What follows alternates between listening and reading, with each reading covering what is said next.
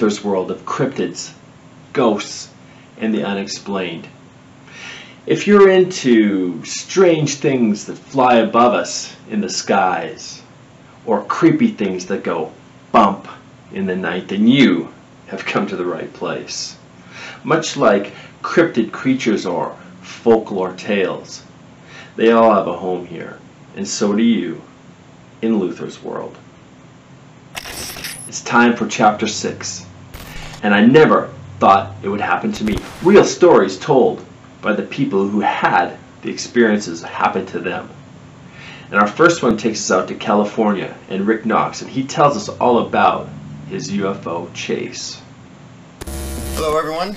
Uh, referee Rick Knox here for AEW. Uh, been a pro wrestling referee for over 23 years now, and uh, wanted to come on here and uh, share a couple stories with you guys. Uh, first one is a UFO uh, sighting that my wife and I had. Uh, we were coming home from an LA Kings game. I had to actually text her earlier to kind of refresh my memory of the story, and that was a point that she seemed to remember. We were on our way back from an LA Kings game at Staples Center, so my guess is this was probably December of 96 or maybe January, February of 97. We were driving home from Staples Center in LA to uh, Colton, California, which is where I lived at the time, a little city outside of San Bernardino, about 60 miles east of LA. Uh, and on the way home, we have to pass through a city called Fontana. And Fontana is an old city in uh, the Inland Empire, part of Southern California, been there forever, very famous area and uh, there had been recent reports of some UFO activity and sightings over Fontana, and people had been saying they had seen some amber lights in the sky and things like that, and uh, you know this was all right in the height of the X Files mania and all that. So my wife and I were you know kind of into pursuing paranormal stuff and just seeing what was out there. So on our way home, we said, "Hey, we're driving right through Fontana. Let's just get off the freeway here and go down some streets and see if we see anything up in the sky like we've been hearing. And uh, we got off and started driving around the city. And I, I remember we were, uh, at the time, I, I remember, I remember the story perfectly for so many years. And now I'm getting older and can't remember. But we were on one of the east-west uh, main thoroughfares through Fontana. So I'm guessing it was either Slover Avenue, Jurupa Avenue, uh, Santa Ana, one of those streets and a lot of eucalyptus trees, tall eucalyptus trees. And so we're driving down these streets, and out of the corner of my eye, I can see a, a, a light in the sky. Height wise, my guess was this was like the top of a radio antenna, but it wasn't a red light like you're normally used to seeing. It was an amber, gold, yellowish, orangish light. And so I'm like, honey, I think that's what they're talking about. And so as we're traveling, we probably went down this road a mile or two, and it gave the appearance it was following along with us. Now I know when you see something in the sky and you're driving along like the moon, it always looks like you're following you. It always looks like it's following you. But through our interpretation, this looked like it was maybe three or four hundred yards away, not too far. Uh, but then we really got excited because the thing started to drop. It started coming down. And so now we're like, oh shit, this is like, this is a legit UFO. And we kind of got excited and like, let, us go see what we can find. We were pretty convinced it was not a uh, man-made flying machine. It wasn't an airplane. It wasn't a helicopter. It did not fly like a helicopter. It was very steady in the sky, holding its position, and then slowly descended. And uh, this was way before drones were even a thing, not even a thought, I don't think. So it was, was nothing like that. So we were pretty uh, mystified by it, excited by it, and figured, well, let, us go try to find it. And long story short here, we, we could not find where it came down. We, you know, had a good bead where we thought it was, drove around looking for it, did not see uh, anything that landed, but it was still a pretty exciting experience and, and although I wish there would have been a little more interaction there, that's basically the, the bulk of my, uh, my UFO story. So much like Baron Black's story from chapter 1, Rick and his wife saw an orange ball or amber colored ball in the sky flying. Um, different places, different times, yet the same thing. And if you go online, you can find a lot of people put videos, pictures up of the exact same thing. So last chapter, Preston number 10 Vance from the Dark Order, he read a letter and he got a little bit freaked out after reading the letter and wanted to come on again. And this is what he had to say. Preston Vance here, aka number 10 from the Dark Order. I just read Ghost of Girl from Richard, and um, he talks about this girl in a white dress who he would wake up to at the foot of the couch every night. And um, my parents' house was super haunted, and I had this exact same experience for like my uh, sophomore year of college to se- or high school to senior year of high school, and I would wake up a, a lot with this girl in a white dress at the end of my bed. And finally, one night, I had enough, and for almost like a whole year and a half, I would not sleep in my own room, and I slept on the couch. So this is, uh, I think we have the same ghost, Richard. Well, yes, that would make me freaked out as well. And I probably would not be sleeping in that room either. or would I? Now, let's read some letters sent in by you. It's time for the paper trail. Now it's time for viewer mail. Real stories sent in by you for us to read on the paper trail. First one's a little long, and it also comes with a picture, which I will put up at the end of the story, and I'll have Drexel take off any filters so you can see the picture exactly how I saw it, and it's very, very interesting.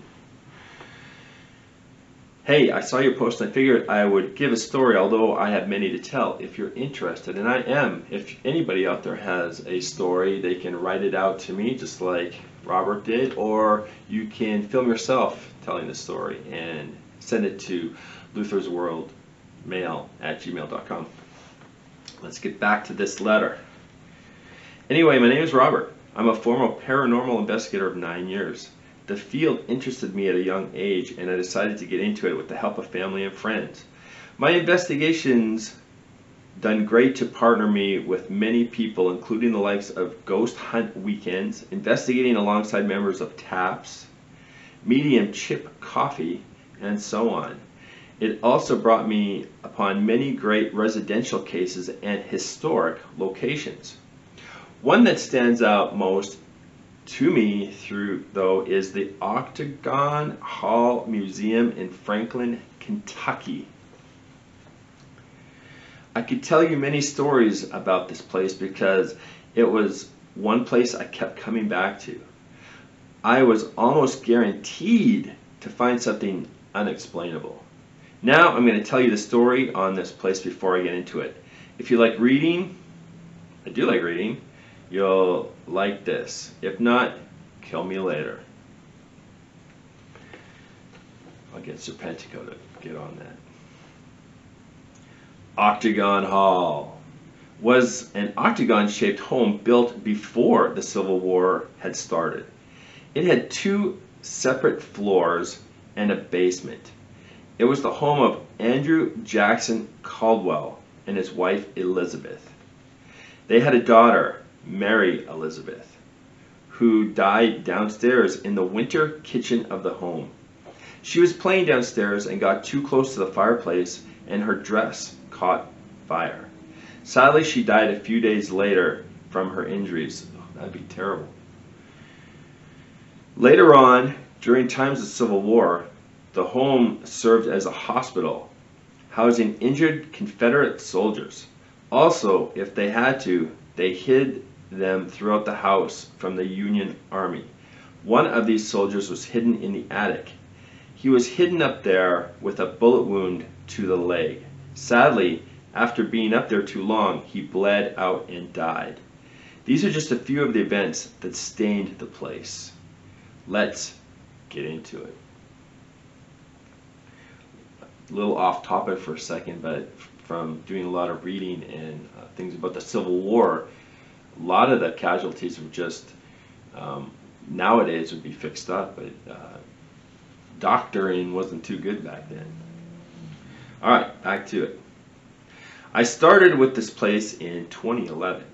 Upon upon any place I've been to, this stands out the most.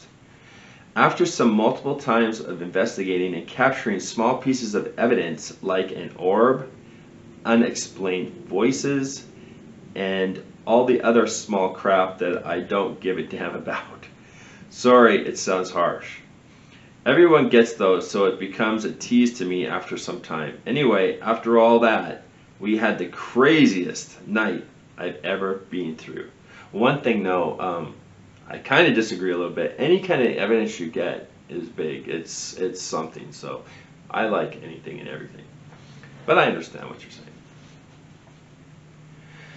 2012, the director of the museum, Billy Bird, I guess I could say his name because it was written here, gave us key, gave us the keys for one night to see what we could get. So far, we were having a good time. In a weird way, the place left, the place felt welcoming that night, almost like we were invited to a cookout or something. We fired up our equipment, and for the majority of the night, starting off, it seemed pretty dead. Oh well. Later on, we had to split into pairs, and I went down to the basement with a fellow investigator. After 20 minutes, we had seemed to fall tired, like drained. We acknowledged this, and after doing so, our equipment started to malfunction. All of our batteries were dead, which was strange because we always put new batteries in before each investigation. Oh well, maybe they're bad. Come to find out five minutes later, this also happened to every person on each floor. Odd coincidence? I guess. We, well, we replaced the batteries and continued on, and then I got tapped on the shoulder as I'm doing so. I looked at my partner to see if he tried to get my attention, but he was across the way on the opposite side of the room. Okay? muscle twitch? Well, we started getting sketched out and we and we all gathered back on the main floor. My other teammates my other teammates and mentioned they my other teammates I think it's supposed to be had. The other teammates had mentioned that they had heard footsteps and voices upon their findings. Funny, uh, funny as they tell us this, we are Funny as they tell us this, we are then interrupted by the sound of something dragging across the floor on the second floor above us. Me and my partner go to investigate, and we arrive on the landing to find a chair had been moved almost three feet from its original spot. Sadly, this was out of the view of our night vision camera. At this point, I begin to feel nauseated, and we go downstairs to the to do a session as a whole group.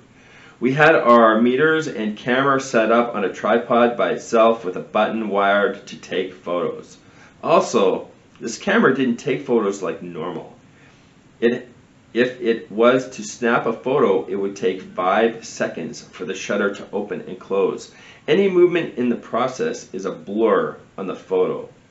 Anyway, 30 minutes into this, we were just messing around and goofing off when the room had suddenly gotten real cold.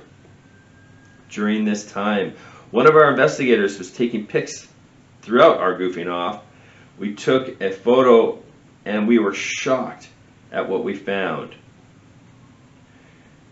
I will attach a photo at the bottom. Out of the 40 or more shots with the camera facing the exact same direction, these figures in the picture only appeared in one.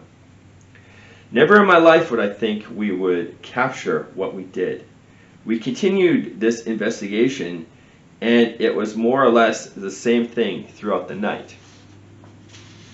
This place is my favorite to investigate. I've been back multiple times and brought friends to investigate on their first time and this place has always changed minds and for sure changed the way I view things.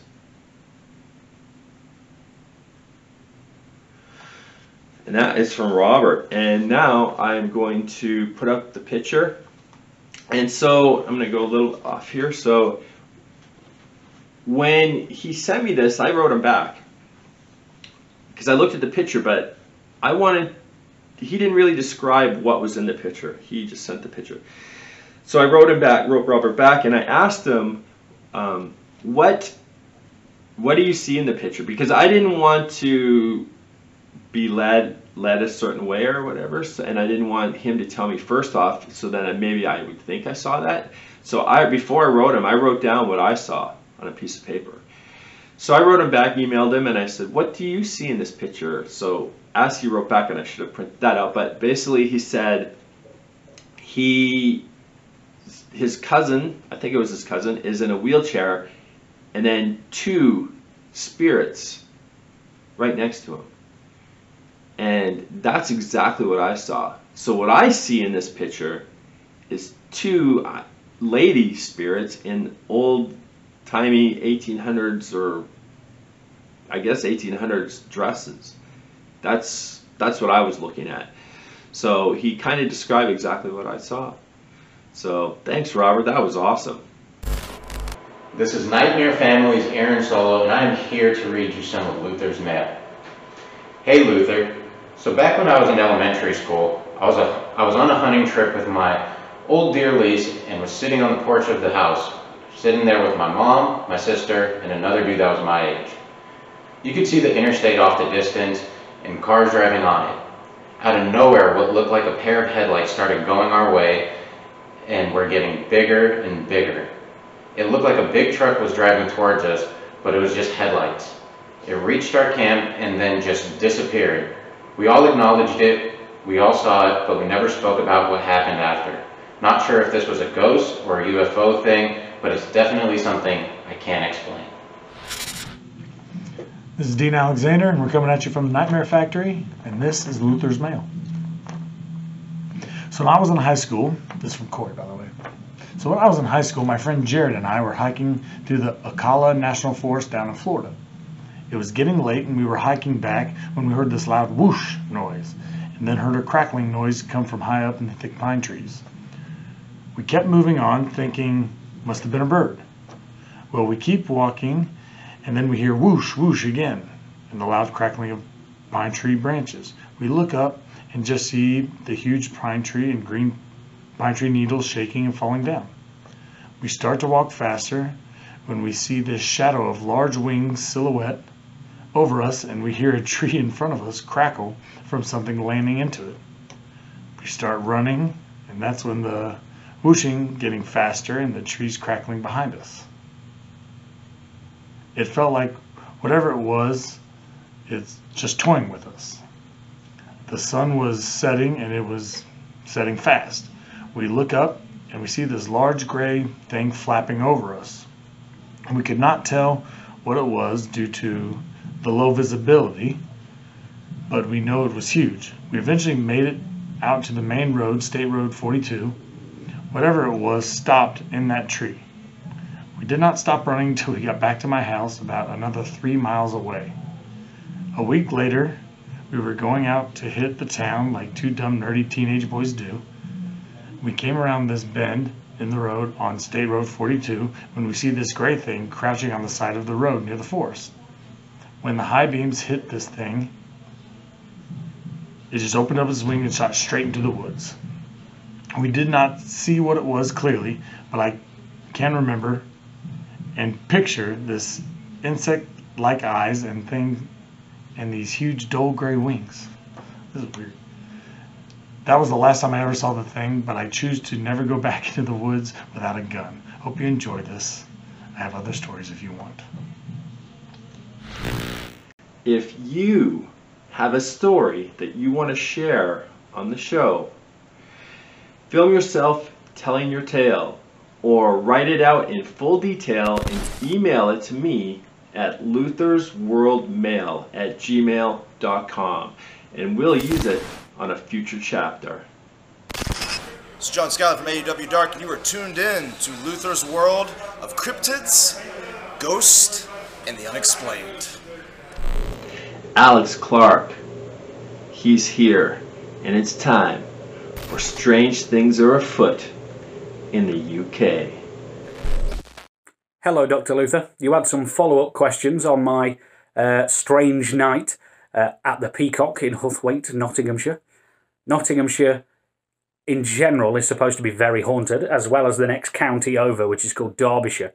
Uh, both very, very haunted. Nottinghamshire itself, uh, the, the, the city of Nottingham, is actually built on sandstone, and lots of people who live in the centre actually have basements that are just tunnelled straight out of the uh, sandstone. There are a bunch of caverns and tunnels that you can go into under the city. Um, people used to live in these, and they've been lived in effectively for well over a thousand years. We even have actually one of the world's oldest pubs and definitely the UK's oldest pub. It's called the Old Trip to Jerusalem. The legend is that Richard the Lionheart actually drank there um, just before going to fight the Moors on the Crusades with his Crusader army. So they probably sold quite a bit of mead on that day. Um, but yeah, there's plenty of pubs in this uh, county, and a lot of them seem to be haunted. The Peacock specifically. Um, what you asked there was the age of the Peacock. Uh, from what I can tell, it was built in 1832, and the previous hundred years to that, if not more, it was actually an orchard. The pub was built uh, to serve miners. Uh, Nottinghamshire in general has a lot, or did have a lot up until the 1980s, uh, of coal mining. So they were building miners' accommodation on the main street uh, through Huthwaite. That's where all the miners were living. So they needed a pub to serve said miners. Uh, so that's when the fe- the Peacock got built. Um, and yeah, it is a, a, strange place. In terms of what you asked me about what I saw, um, it didn't come from the cellar um, where this supposedly evil resides. Uh, whatever walked past me or strode past me came from this hand side of me. It came actually through the front door, from what I can tell, because that was the only thing behind me. Um, and then all the way through the bar, around the bar, out the back, and, and into the back of the, well, effectively the garden of the pub um, at the back. So it didn't come up from the cellar. Um, the landlord himself, like I said, he'd had plenty of different paranormal investigations done. Uh, and yeah, he was told definitely not to remove that wall. Whatever was there uh, was not good. Uh, was should not be disturbed was the word he words he used, and specifically one uh, of the medium said whatever was there was evil.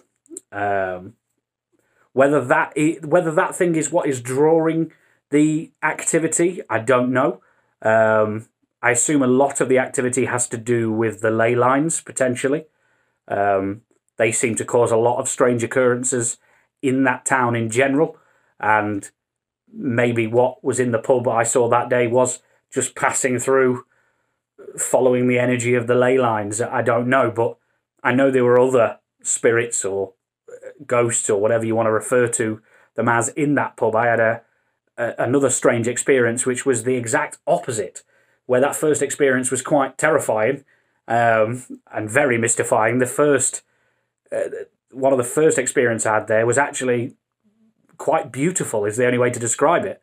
Again, sat near the back of the pub, actually in a corner, which I'd never sat in that corner before. And I just remember, and it was it was one night. Again, I wasn't drinking, but all of a sudden, I just remember this warm feeling coming over me, and I just sort of drift into like a, a daydream sort of state. And in my mind's eye, I could sort of see a, an old man and a dog. And I don't know why. And, and it just felt happy. I felt content. And I felt content for a few days after that. It was such a strange experience. My whole body just became warm and everything seemed like it had a glow and, and it in in the moment it, it lit up. It was like this old man touched me he, he, for some reason, or just wanted to say hello, or, or so. I don't really know. But I ended up finding out later that there was an old man who used to sit in that booth. He'd been a regular in the pub for over 50 years um, and had had multiple dogs that he'd brought with him. Um, he was the only guy that was allowed to bring a dog into the pub um, because he'd been a regular for so long. Uh, he'd been there under multiple different landlords. Um, yeah, and our landlord was a was an ex Royal Marine sniper that had fought in Kosovo. And we used to sit there and he'd tell us stories about, um, well, sniper battles in Kosovo and having to drag bodies to the local ice arena. They were storing bodies under the ice um, to keep them cool until the end of the war. Um, a lot of crazy stories. But as a soldier, he wasn't prone to over exaggeration, uh, but he was prone to superstition. I've had a few people in my family serve, and they're also quite superstitious. Uh, probably a factor of putting your life on the line. And from that, he was definitely going to follow uh, the advice of the mediums, and he had no interest in taking that wall down whatsoever. He had plenty of strange occurrences in that pub while on his own uh, and with his partner there. Um, there was plenty of things he talked about over the years, very strange things that had happened. But yeah, that's a, another story from the Peacock. There's probably a few more, and there's definitely a few more from other pubs in Nottinghamshire that I've been to, uh, and that strange things have happened at. Cryptids of the world. This chapter we take a look at the lizard man. The lizard man is a reptilian creature that's said to live in the swamps of South Carolina. Although there are many reports of lizard man creatures going back for centuries all over the world. The lizard man is a human-like shaped creature that walks bipedal. It has green scaly skin, three-toed feet, and has hands. Hands with very large, sharp claws. It is said to stand about seven feet tall and is very powerful and extremely fast. There was a lizard man account in 1988 by a 16 year old named Christopher Davis. He claims that the, he was chased one night by this creature after stopping to change a flat tire. There have been numerous reports that people's cars have been attacked by the lizard man, leaving unusual scratches and bite marks all over the cars. Local police have always just stated it's just bears. Yet, biologists are unable to classify the plaster casts that have been made in the area. The casts have been three-toed, 14 inches long, and all taken from near the swamp. When personally I think of the Lizard Man, the first thought that always comes to my mind is the classic 1967 Spider-Man cartoon.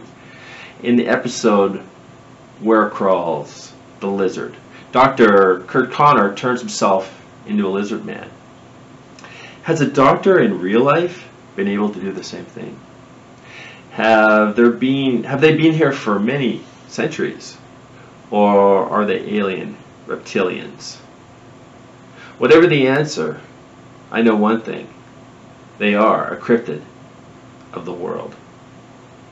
It's storyteller time, and Lonnie Olson is back, this time with the tale of Albert Ostman. Now let me share with you the story of Albert Ostman. Albert's tale starts in 1957 when Albert shared a remarkable story.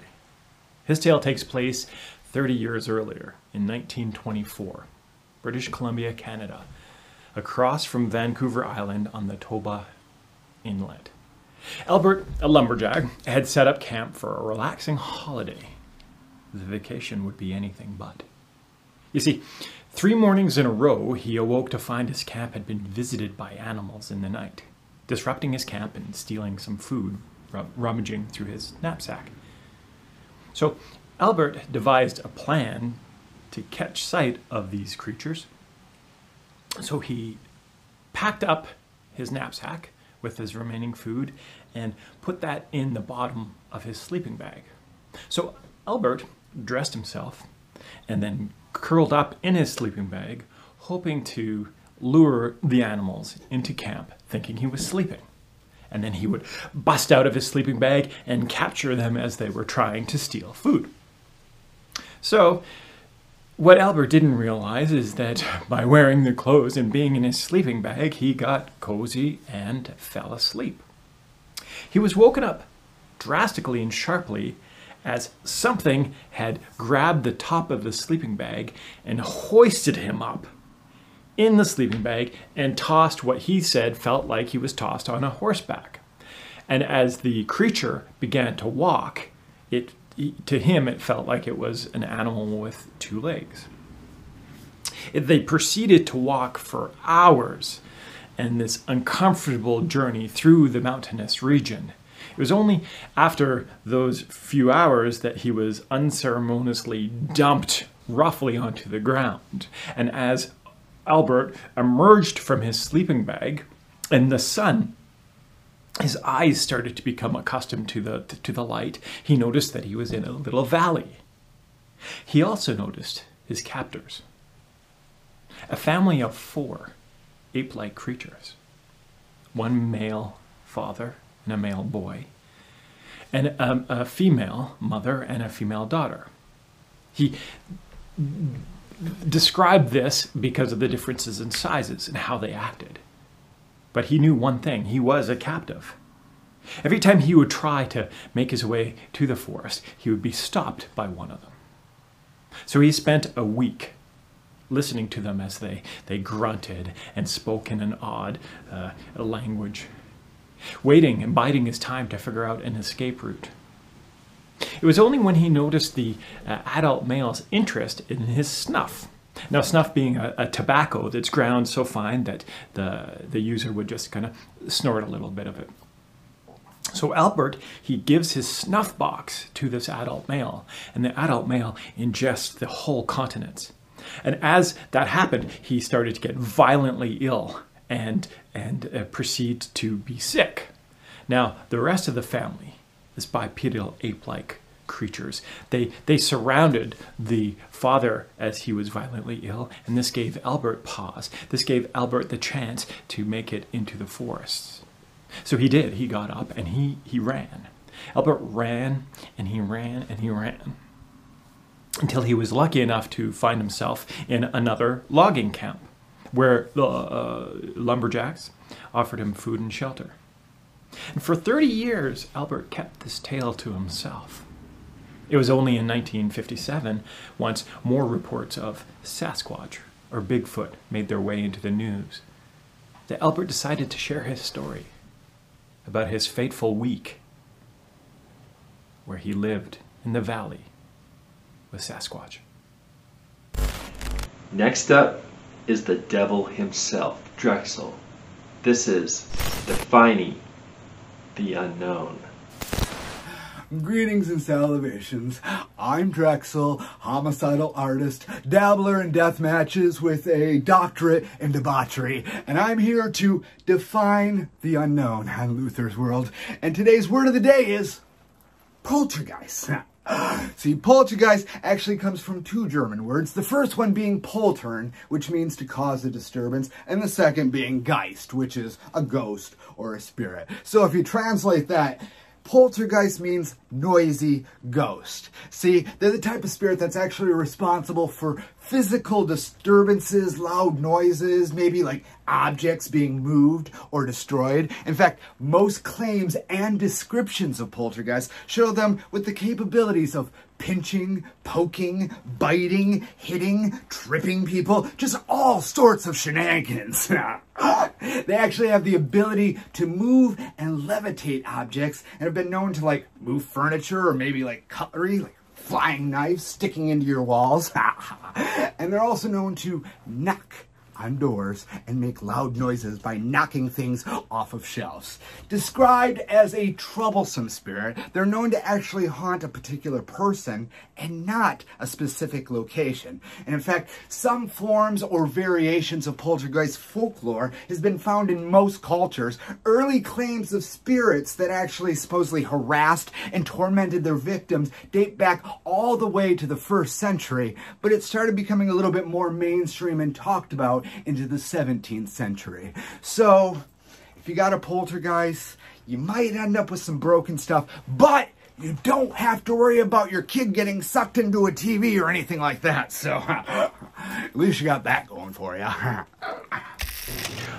Are you into ghosts? Are you planning on taking a trip to South Carolina? May I suggest a night or two stay in Charleston? This chapter's Haunted Hotel. We stay at the Battery Carriage House. The Battery Carriage House in Charleston, South Carolina. To stay at the Battery Carriage House, it's going to run you about $219 to $489 a night. The inn itself was built in 1843, and there are reports of numerous spirits within the inn, with three rooms having the most encounters. Room number three. It's said that many spirits have been seen lurking within this room. Orbs have been reported moving around the room. And on one occasion, a couple stayed in this room and the man took out his battery off his cell phone. Yet, all night long, the phone just kept making loud noises of all kinds. Room number eight. It's said that when people are fast asleep, they will be awoken in the middle of the night to strange noises and growling. And if you hear the growling, it's usually followed up by a floating, headless torso moving about the room. Room number 10. Room 10 is inhabited by a spirit known as the Gentleman Ghost. He's said to be a grayish shadow and tends to glide smoothly around the room. He's also said to lie down on the bed right next to whomever's already laying there. People also report in room 10 of getting the feeling that they're being watched constantly from within the room. The gentleman ghost is believed to be that of a college student who stayed there when it used to be dorms um, and was depressed and he committed suicide in that very room, the room that became room number 10 today. So if you're going to be staying in Charleston, South Carolina, stop by the Battery Carriage House and say hi to the gentleman. Ghost. I'd like to thank all my guests tonight. Rick Knox and 10 Preston Vance. To my readers, Aaron Solo and Dean Alexander. To my storyteller, Lonnie Olson. And thanks to my good brother, John Schuyler, for stopping by to say hi. And most importantly, thank you. If you like the show, subscribe, like, follow, tell your friends. Until then, let the chaos run strong and stay creepy.